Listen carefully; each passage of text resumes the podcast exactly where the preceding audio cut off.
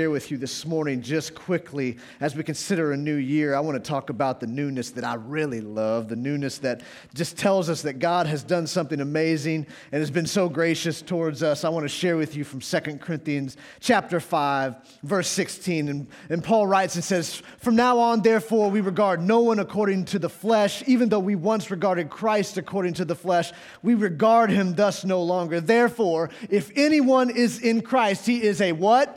New creation. That's new. I like that new. That new is good because that tells me that the old, the old life that was marked by sin and death, that new has come. And instead of death, I now have eternal life. He says this the old has passed away. Behold, the new has come. And all this is from God, who through Christ reconciled us to himself and gave us the ministry of reconciliation. What a beautiful gift of newness that God has brought. That in the midst of our death and lifelessness and spiritual darkness, God instead brought new life, new light, and He has rescued us. Behold, the old has passed away, and all things have become new.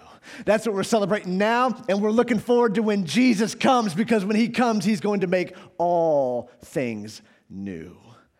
And I'm telling you, there's nothing more exciting than to sing about the fact that the old is gone and the new has come. I think we should worship God this morning on the basis of that. Brother Barry, would you come and lead us this morning?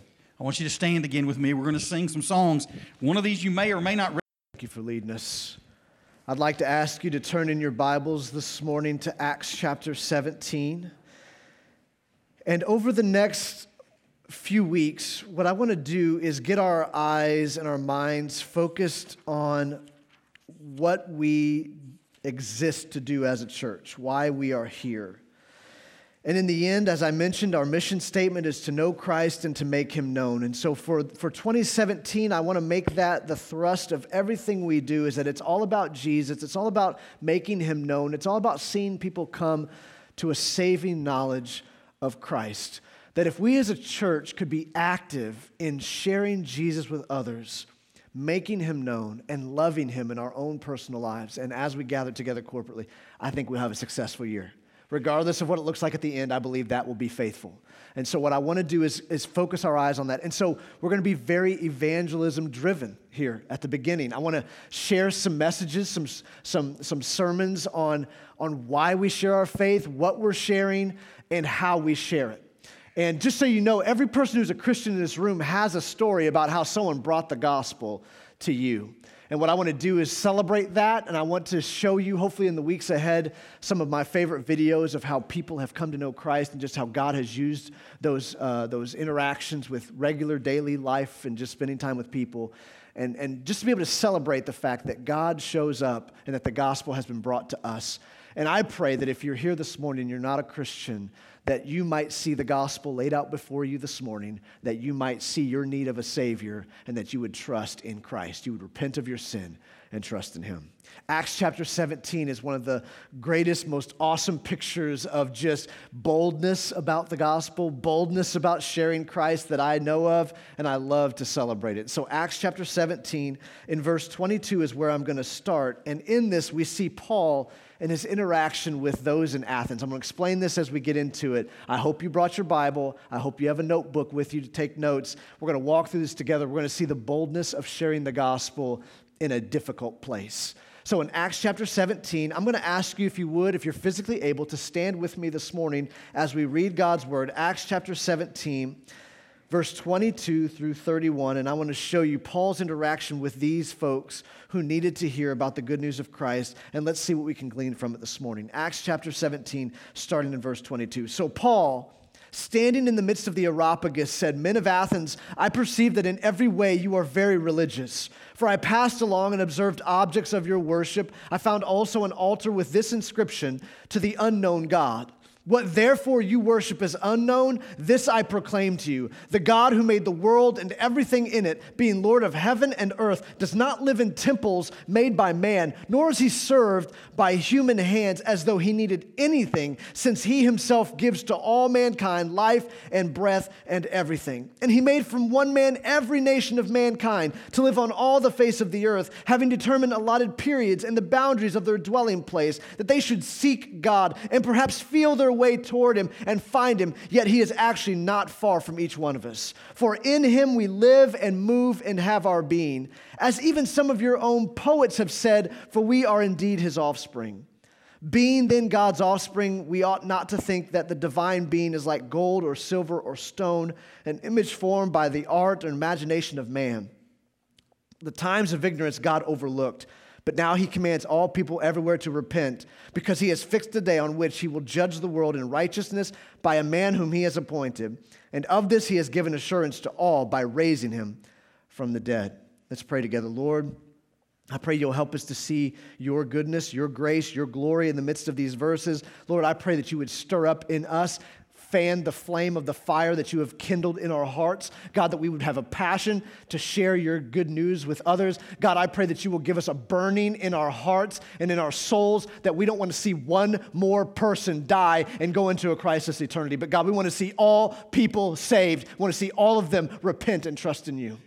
And so, God, help us today to be on fire for you. Use your word, God, to, to just stoke the fire and cause us to have a burning passion that lost people would be saved and that you would be glorified, God above all things. God, give me words to preach this morning. Help these people to know it's not me who saves them. It's not my words. It's not my presentation. It's not my sermon. It's your word that saves. Help them to see that your word is the power to save. The gospel is the only way in which we can be redeemed. So, God, help them to see this morning that they are desperate sinners. I am a desperate sinner, but Christ is an all sufficient Savior. And God, may we give him all the glory. We ask it in Jesus' name. Amen. You can be seated for just a moment. I want boldness in the new year. You know what I want 2017 to be? A bold year where, where the people of Fairhaven Baptist Church aren't afraid of sharing the gospel with anyone. That we're not afraid of our neighbors, we're not afraid of people who aren't like us, but we're ready and loving and ready and compassionate to share the gospel with anyone who we come into contact with. I would love Fairhaven to be known for their boldness. That when they know that when, when the members of Fairhaven, when we as Christians who unite together at this church, when we go out from this place, we're not ashamed of Jesus. We're not ashamed of his truth. We don't feel the need to apologize for God, but we stand by his truth, even as difficult as sometimes it is. Even though there's hard sayings, we trust that Jesus is the only source of life that we would echo with Peter when Jesus says, Are you going to leave also? Are you going to leave me like all the others? And Peter says, Where else shall we go? You are the only one who has the words of eternal life. That we would be so passionate about God, we'd be so passionate about His Word, we'd be so passionate to see people saved that we would not be afraid of anything.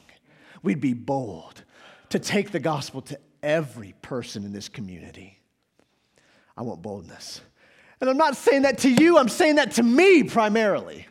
You're all just going to have a front row seat to it. So I'm preaching this to me and to you. Let's be bold for Jesus. You ready to see this picture? Acts chapter 17. We find Paul in the midst of the Areopagus in Athens. Well, that's weird if we don't know how he got here. But I want to point out to you that God calls Paul to do very difficult missionary journeys, very difficult ministry assignments. God calls him to many uncomfortable positions. And God has called Paul to share the gospel with those who had no access to it, who had never heard of it. And in the end, Paul is reaching out to all of those who do not have the worship of Christ on their lips. And what I think Paul has done is he has given us a great example. God has kept this for us, for our study, thousands of years later, to see how God worked in the life of Paul to be an example for us. Now, the background is Paul and his companion Silas had been traveling around and been sharing the gospel in all these different towns. And Paul and Silas had been in a town called Thessalonica. You know that town because we have two letters in our Bible that are to the Thessalonians. So we know Paul was there. And when he ministered there, just so you know, it wasn't all sunshine and rainbows. Because when Paul ministered there, people wanted to kill him. They chased him out of town. Paul and Silas had to flee because the Jews in the synagogue had become angry out of envy and they gathered a mob to go after Paul and Silas. And so Paul and Silas were sent at night to go to Berea, who were called a more fair minded people. Always like fair minded people. Always like the people not trying to kill you. So they go to Berea in the middle of the night and they think, okay, this will be a nice little haven for us to be at. But just so you know, that angry mob from Thessalonica follows them down and comes to Berea and stirs up a crowd there as well. So now Paul and Silas can't stay there either. And so Paul was sent off on his own because he was the leader and the focus of the attacks was on him. And Silas and Timothy stay behind in Berea. And Paul is escorted to Athens where he was then left alone. Did you catch that? Wow, what a great fertile ground to share the gospel. You are left on your own because people are chasing after you, trying to kill you. And now Paul is found all alone in Athens by himself, knowing people have been chasing him. Just so you know, we're not always going to get to share the gospel in nice, comfortable areas where everybody thinks we're just peachy and great, where people like us. We're going to have to share the gospel in some places where people would rather see you dead than to ever hear the name Jesus. And Paul is in Athens, all alone, people chasing him. And that's where we find him. And while in Athens, we're told that Paul is provoked. I like that word. Paul is provoked when he looks out through the town and he sees nothing but pagan idols everywhere, right? I mean, we could go there now and see these, these magnificent structures that still exist, right? Uh, right? We could see these wonderful Greek structures that stand and we would marvel at the beauty of them. But for Paul, they were pictures of idolatry. And it provoked him to look on them. You know what? It started with Paul not being satisfied with how he saw things. Paul saw that they were broken people who were lost, and he could not stand to see that any longer. And so he is provoked to see the city given over to idols and so he goes to the marketplace. That's the Areopagus. The Areopagus is the gathering place. It's like, uh, it's like Athenian Walmart, right? You go there to hear the hubbub. Everybody gathers together. The Areopagus was the marketplace. It was also the place where uh, philosophers would come. And they would, they would philosophize together and try to, try to see who could outthink the other. Paul is brought there. We know that Athens is the intellectual center of the Roman world. He was provoked to action. He couldn't just stand by, and so he has to do something. And while he's in the Areopagus, he sees the time to be able to preach the gospel. And I want you to notice the, the content of his preaching. Are you ready for this? Paul, verse 22, standing in the midst of the Areopagus. I love that word in the midst. It means he's probably surrounded, right? Which is always a good thing to do, right? Always surround yourself, right? Be in the middle where people can all get at you and punch you, right? You don't, want, you don't want anybody to have to stretch too far to try to kill you. Paul's in the midst. He's in the middle of it all. He's in the center of it. He's in the Areopagus. Everyone is gathered around. Everybody's bustling. Everybody's trying to outthink each other, and Paul is standing there in the midst of them. And he says this. I want you to notice, first of all, no one asked Paul to speak, but he wasn't waiting for an invitation. Paul said, Men of Athens, I perceive that in every way you are very religious.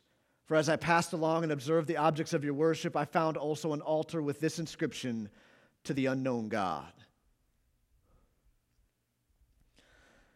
I hate to break it to you, but Athens sounds a lot like today. Because here's what Paul encounters Paul says, I can tell that you are in every way very religious. Now, that word religious is also a word that could be translated superstitious. No. Human beings would never be superstitious, would they?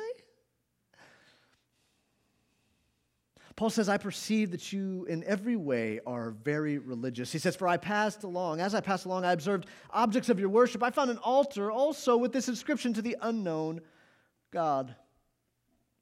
Okay. Listen, if eternity is on the line and you're not quite sure what's real, you're gonna, you're gonna start grabbing out a lot of stuff.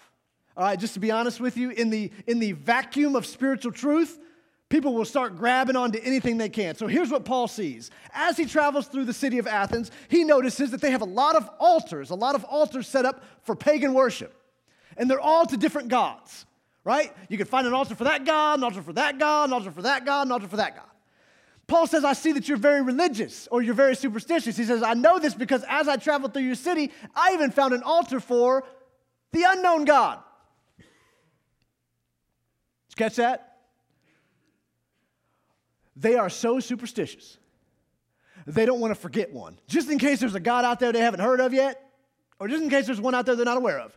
They actually built altars to unknown gods just to cover their bases. Boy, that sounds a lot like today. That we might try to cover all of our bases, right? I'll have a little bit of this, and I'll have a little bit of that, a little bit of that. Just spiritually speaking, I'm to take a little bit of this, a little bit of that, just to make sure, right? I'm to. And in the end, Paul says, What you worship is unknown. Let me make him known to you. Just so you know, we live in a society right now, a culture that even here in the South, there are a lot of people who in their hearts have erected idols to unknown gods. They're not even sure what they're worshiping, they just don't want to be caught worshiping nothing. And they don't want to be found out later that they worship the wrong thing. And so they've just, they've bitten off little pieces of everything. And they don't even know what truth is. They don't, they're not even sure what is real. And what Paul says is, the unknown God you're trying to worship, let me make him known to you. Guess what we do as a church? Every time we're rubbing shoulders with people around us who don't know Jesus, guess what we're doing? We're saying, The unknown God, let me make him known to you. That we might actually know the one true God and that we exist today to make him known. Oh, that sounds a lot like our mission statement as a church to know Christ and to make him known. Listen, folks, if we all in this room know Christ, that's great. But if it never leaves this room, we are failing at the mission that Jesus has left us with. And we're not following Paul's example. What we do on a daily basis, what you get to, did you know this? What you get to do every day God gives you in 2017 is go out to people who don't know God and say, let me make him known to you. Mind if I make him known? You know why our guys get together at Chick fil A Monday mornings, 8 o'clock? Listen, we could have the Bible study here at church. You know why we go to Chick fil A? We want, people, we, want to make the unknown God known to them. And just so you know, they're probably not walking in these doors until we first have gone out. You understand what I'm getting at? So, so what we need to be is like, Paul, we're going to go into the marketplace. You know there's lost people at Walmart? you know it because when they're in front of you when you're trying to check out and they're driving you crazy. But it's a place we get to go, right? You, you spend time in Walmart, you spend time in restaurants, you spend time in schools, you spend time in places where people gather so that you might make the unknown God known to them. That they might not go another day without knowing who this God is. Now, notice what, notice what Paul does. He's going to share three important things about God. Number one, so if you're taking notes, this is a cool time to take notes. Number one, we get to see God's power. Notice what he says in verses 24 through 26. Okay, so he says, I, I, observed objects of your worship. I found also an altar with the inscription to the unknown God. What therefore you worship is unknown. This I proclaim to you. And then he begins to tell him about this God. Tell these men about this God. He says, The God who made the world and everything in it, being Lord of heaven and earth, does not live in temples made by man, nor is he served by human hands as though he needed anything, since he himself gives to all mankind life and breath and everything. What has Paul just shared with them? God's power. He says, What you don't understand is that this God is a God of power. He starts by tying it back to their altars that they could see. And he states that God is the creator, and thus he is not created and cannot be worshiped by anything made with human hands.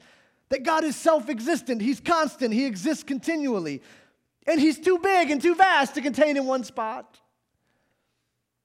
That this God doesn't need to have anybody do anything for him because he's impotent in any way but instead, he is the God who created all things. He said, The God, this God he's sharing with them is the God who made the world and everything in it, that includes them. That he's the Lord of heaven and earth and does not live in temples made by man. You can't contain him. He's not served by human hands as though he needed anything. We're not trying to help God out in some way because he himself gives to all mankind life and breath and everything. So he starts out by tying them to the Creator God, showing, showing them God's power, that he is the one who created all things. And our tendency is to worship what we've made or what we've done or who we are. But instead, Paul says the rightful worship goes to God because he is the creator and there is only one creator. By the way, they would have had all types of little altars to different gods who would have been responsible for this or that or that. And what Paul says is God is responsible for all of it. You only need one God because he's the creator and he's all powerful and he don't need you to fix him something. He's good. He's big. He's mighty. And then he continues by proclaiming the power of God to control all nations. Notice what he says in verse 26 And he made from one man every nation of mankind to live on the face of the earth, having determined allotted periods and the boundaries of their dwelling place. Wow. Just so you know, we read this, we're like, ah, that sounds cute. You know, every nation, every person comes from God, right? He created them. They're all, we're all together, right? If you go back in our ancestries far enough, we'll all connect somewhere. But that's controversial in Athens. You know why? Because the Athenians thought they were different than every other human race and ethnic group on the planet. They thought they had been made specially apart from everyone. So it's interesting that Paul tells the Athenians, no, this God created all people. You're no different than others. That's very important. God has to share that we are not as great as we think we are. But we're all in the same boat. This is important for us to understand because the Creator God who made all people, we all stem from the same ancestry. That means that in the proclamation of the gospel, there is no room for prejudice. There is no room for prejudice. The Athenians would have been prejudiced towards all other groups, saying they're not as superior as we are. And what Paul shares with them when he's sharing the gospel is this God who created all things created all the nations. They're all his people, and they belong to him. Just so you know, there's some creepy people out there. Not gonna lie to you. A lot of them think it's me, right? But there's some creepy people out there who you're not gonna be like, oh, you know who I wanna go share the gospel with?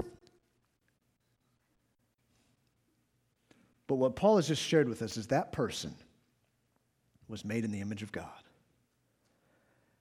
And Jesus has died so that that person might be redeemed and rescued.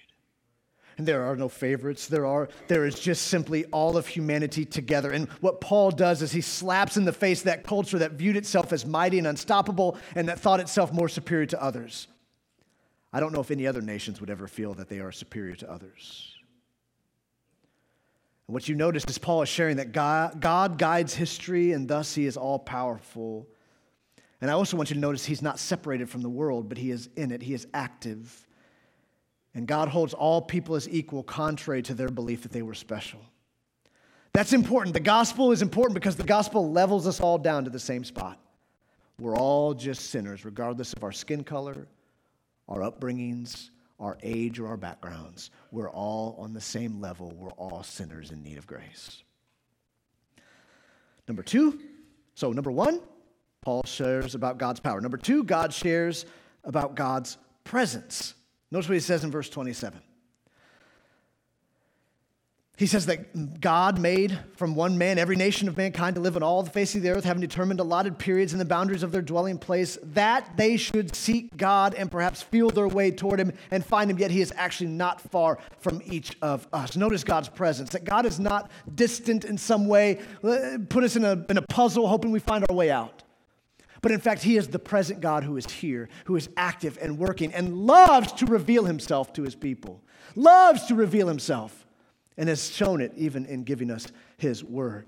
And Paul proclaims that God has placed in each one this longing that cannot be satisfied by anything other than him.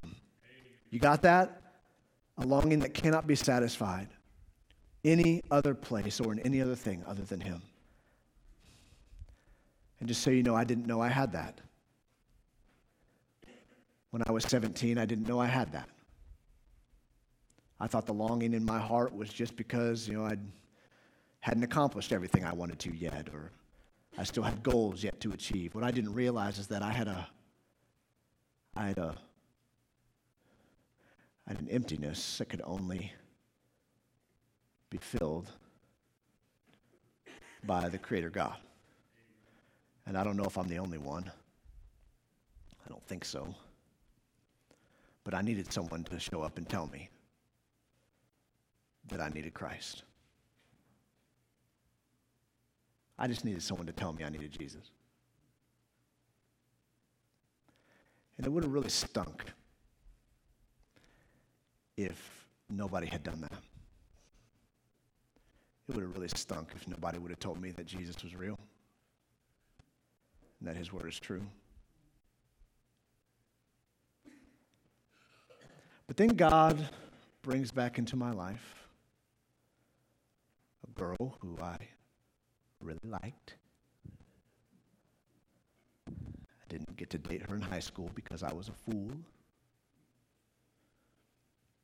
She went off to college, and I remember telling myself, I remember telling myself, I remember telling myself that I had missed out.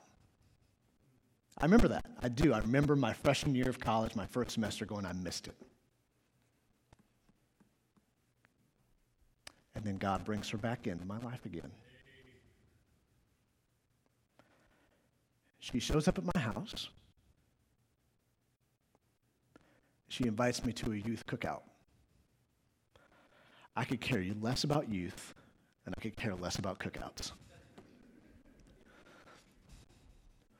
But I was lonely and lost.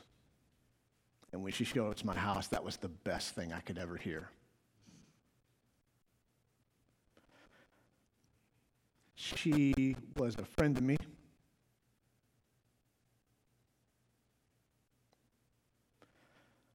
And a couple months later, after talking some more and spending time going to church with her, she asked me if I would go to heaven or hell if I died.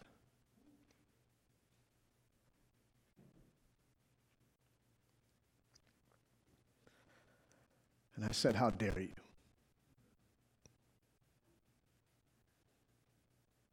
How dare you act like I need to be saved from anything? I got angry at her. But for that whole weekend, question rolled around in my brain. She kept inviting me to church. I started going even when she went back to school and I was by myself again. And through that time, people taught me this. And I learned that I was a sinner. I was not as good as I thought I was. And that hole can only be filled by the grace of God. It takes boldness to share Jesus with somebody. You might have to have the uncomfortable conversation. You might have to ask the hard question. But if she hadn't, I don't know where I'd be right now. I tell you where I wouldn't be, it wouldn't be right here. Now, God can do anything He wants, He can save anytime and anywhere. But I believe God saved me because He brought her into my life. And she was not afraid to tell me and to confront me with the fact that I was not a Christian and know that I needed to trust in Jesus. Could you imagine if the rest of 2017 goes by and not a single person in this room tells another person that way?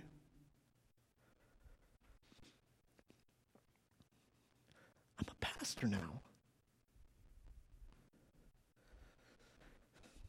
And it all started because someone had to say, You're groping in the dark, Jason. You're groping in the dark. Let me tell you about what you don't know. Let me tell you about the God you don't know. Let me tell you about him. It started because I was groping in the dark. And some of you may be in this room and you're groping in the dark. You're trying to find truth. You can't find it. Can I help you? What you need is Christ. What you need is to be rescued and redeemed from your sin. And all those who call upon the name of Jesus shall be saved. I don't want to I don't want this community to not know that Fairhaven loves them. I don't want this community to think that we are segregated. I don't want this community to think that Fairhaven only cares about people who are like us. I want this community to know that we love every single person who resides in this area, regardless of their background, regardless of their religious background, regardless of their skin color. We want them to know Christ. We want them to know Him right now. And we're not going to stop until they hear. You know what I'm talking about? Because if my wife hadn't done that for me, I don't know where I'd be. I'd be, I might still be groping in the dark if it wasn't for her obedience. But God ordained that He was going to send her for that time. Imagine what He's going to do with you and me in the days ahead. You know what I'm talking about? Declaring the power and the presence of God. Not just that He's the creator, but He's here. He showed up. And we can know Him. We can, we can grow and learn more about Him. I don't know about you, but there are so many people that live right next door to you and go to work with you who do not know that.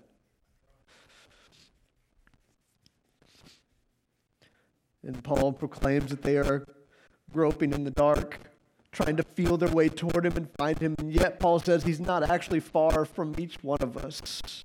And then Paul actually quotes their own poets. Notice that. Paul's not afraid to engage them in their society and culture. He knows their poetry, he reads it. And so he quotes it back to him. He says, For in him we live and move and have our being. That's a quote from one of their philosophers, Epimenides. He wrote that. And so Paul quotes that back not because scripture is insufficient, but because it speaks the truth. And he says, even your poets are talking about it. And Then he quotes another. He says, For we indeed are his offspring. And Paul shows them he's willing to get in the midst of them. He's willing to, to meet them in their lives and on their turf. And he's willing to share. He's willing to penetrate losses. He's willing to penetrate a culture that did not want to hear what he was preaching. He was willing to say it, and he was willing to be bold as he said it because what Paul cared about was not their culture and their system of belief. What he cared about is whether they know Christ or not. And he's willing to do whatever it takes for them to hear that message, even if they want to kill him after he says it.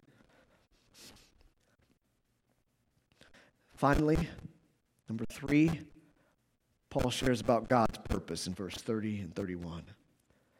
Let me share verse 29. He says, Being then God's offspring, we ought not to think that the divine being is like gold or silver or stone, an image formed by the art and imagination of man. We don't form God according to our image. He forms us according to his. He's the one who we are conformed to, not the other way around. And then look at this in verse 30. Look at, look at the purpose of God. Paul said, The times of ignorance God overlooked. Oh, I'm so thankful for that. Are you not thankful for that verse? That the times of ignorance God overlooked. Well, thank you, God, because the times of my ignorance were 17 and a half years long. And I'm so grateful that what this means is that God didn't smite me the minute I sinned or the minute I drew breath, as He was able to do if He wished but instead he overlooked my times of ignorance. But do not consider his, do not consider his overlooking as though he is not caring. Because then Paul goes on to say, but now he commands all people everywhere to repent. What are we, what are we taking to this community? The call for everyone everywhere to repent. Everyone to turn away from sin and trying to be their own God and trusting in Christ, who is the rightful king of all things. Now, we do that through having little block parties and special times together in Bible studies, but in the end, what we're calling people to do is repent. We're not calling people to have fun. We're not calling people to join a group. We're calling people to repent, to turn away from being God, trying to be God on their own, and to worship the rightful King. And Paul says that God is rightfully going to judge.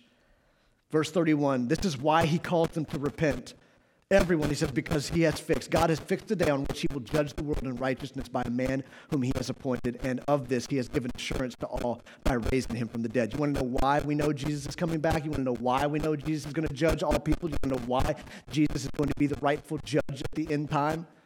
Because God raised him from the dead to show that he is the rightful appointed one to judge. And he will. He will set all wrongs right. He will punish all sin. And what Paul wants them to see is that God has given them grace because the gospel has come to them. God has appointed a day because he's in control where everyone will be judged. This judgment will come through Christ because he is the one who has died, and God has raised him to that position and exalted him. Just so you know, we exist right now, not for ourselves, but 2017 and every day God gives us in this year is a day that He has given us to go and tell someone else, to go and tell more people, to go tell them about this God they do not know, and to call for them to repent and trust in Him. That's what we exist for every day. When you get up tomorrow morning, what you're thinking of is how am I going to share Christ with someone else? How am I going to make this unknown God known to more people? That's what we dedicate ourselves to. And I'm telling you, folks, if we spend our time doing this through the year, when we get to the end of it, we're going to see what God does. We're going to see that He is faithful, and we're going to see that God is able to accomplish even these things. Not because we're great, but because He is. So, what I want to do today is just simply prime the pump for what's going to come in the weeks ahead. Because what we're going to talk about is the gospel transforming hearts and lives for the glory of God. And I'm going to urge us as a church to know Christ and to make him known. And oh, how they need to know the beauty of our God. So, if you're here this morning, you're not a Christian, I am urging you, I'm pleading with you to trust in Christ, to turn away from sin, to repent, and to believe in the only begotten Son, the one who died on the cross for your sin and my sin, the one who has taken our place, the one who was perfect where we could not be perfect, the one who lived the perfect life and died in our place as a sacrifice for our sin. I'm urging all of us in this room to repent and trust in His work, not our own goodness, but in His finished work on the cross. And if you're a Christian this morning, I am urging you, I am pleading with you to be active and bold in sharing about this God. That you would not keep it to yourself while people are dying all around you, but instead you would take to them this good news that even though they are lost in sin and may feel like they're groping in the darkness, there is light that has been shown into our darkness. And that we might be able to repent and trust in Him and we might find everlasting life. Oh, I want every Christian in this room. I am urging you in the next six months, I'm giving you six months. In the next six months, I want every person in this room who is a Christian to share Jesus with one person. In the next six months, one per- listen, I'm giving you a long, that's six months. In six months, you're going to tell someone, one person, about this unknown God. If we do that, imagine that. I don't know how many people are in the room right now, but we're up 70 or 80. Could you imagine if we all, if every one of us shared the gospel with someone in the next six months? That'd be 70 to 80 some odd people who have not heard the gospel who have heard it. And I believe that if you share the gospel with 70 to 80 people, one of them somewhere gonna get saved. I just believe that. And then you know what we do? Next six months we do it again. And then we go every three months. And, and then we go every month. Every month we're going to share Jesus with somebody. Could you imagine? Could you imagine? Could you imagine if every person in this room shared Jesus with one person every month? Imagine how many hundreds of people would hear about Jesus over the course of 2017. And imagine how many hundreds would come to know Christ and would have eternal life. I'm telling you, folks, we can have all the sweet programs you want. Our attendance can go through the roof, whatever you want. We can take up a ton of money, whatever you want to do. But in the end, I would much rather see hundreds of people come to know Christ. I'd rather see hundreds of people no longer destined for a Christless eternity. So, how about we do that with boldness? You know why? Because our God is the Creator God, and we have the words of eternal life to give to them. We just have to be busy doing that. Let's pray together. Lord, I thank you, God, that you did not leave me in my sin, but you rescued me. Lord, I didn't deserve it, but you gave it, and I'm so grateful for that. God, I didn't deserve any of your grace, but you poured it out. And so, Lord, I pray that I would not keep that to myself. But God, for every day you give me in 2017, God, I pray that I will use it for your glory. And I pray, Lord, that I might try to find someone that I can share Jesus with. Lord, that I would not just know you myself, but I would make you known to the ends of the earth. And Lord, I pray that in the lives of all of your people, God, for every Christian in this room, I pray that you might use them. Give them boldness, God, that even if people call them weird or kooky, God, they're not afraid to share that, that Jesus is the only way in which we have eternal life, that there is hope found in him. Lord, that we might find people groping in the dark and we might bring them the light of the gospel. God, that they would see that you are not far off, but you are very near. God, I pray that you might use us, even though some of us really struggle to share our faith, God, even though some of us really struggle to share the gospel, and some of us may not know how to do it great. Lord, just help us to be faithful to share what we do know. Help us to be faithful to share that we were once sinners, deserving of being separated from you forever, but that you sent your son to die. God, at least let us tell them that. But God, we believe that you're the only one that can save. We don't believe the power to save is in our hands at all. You've just called us to be faithful to share the good news. But God, we are asking you, we're asking you, God, to give new hearts to people who are lost and dying. God, we're asking you to save our lost family members. God, we're asking you to save our lost, co- our lost coworkers. God, we're asking you to save our lost children. God, I pray our schools would be saved. God, I pray that you would save our neighbors. God, give them new hearts for you. Well, Lord, I believe that you can save anytime and any way you want. But God, you have said in your word that you have ordained that we are going to preach the gospel, that you'll use our proclaiming of your good news to rescue. So, God, I pray that we will be faithful to be instruments of yours. God, help us with boldness to share that there is only one King. He is the rightful Lord King Jesus. May he receive glory and honor. We ask it in his name. Amen.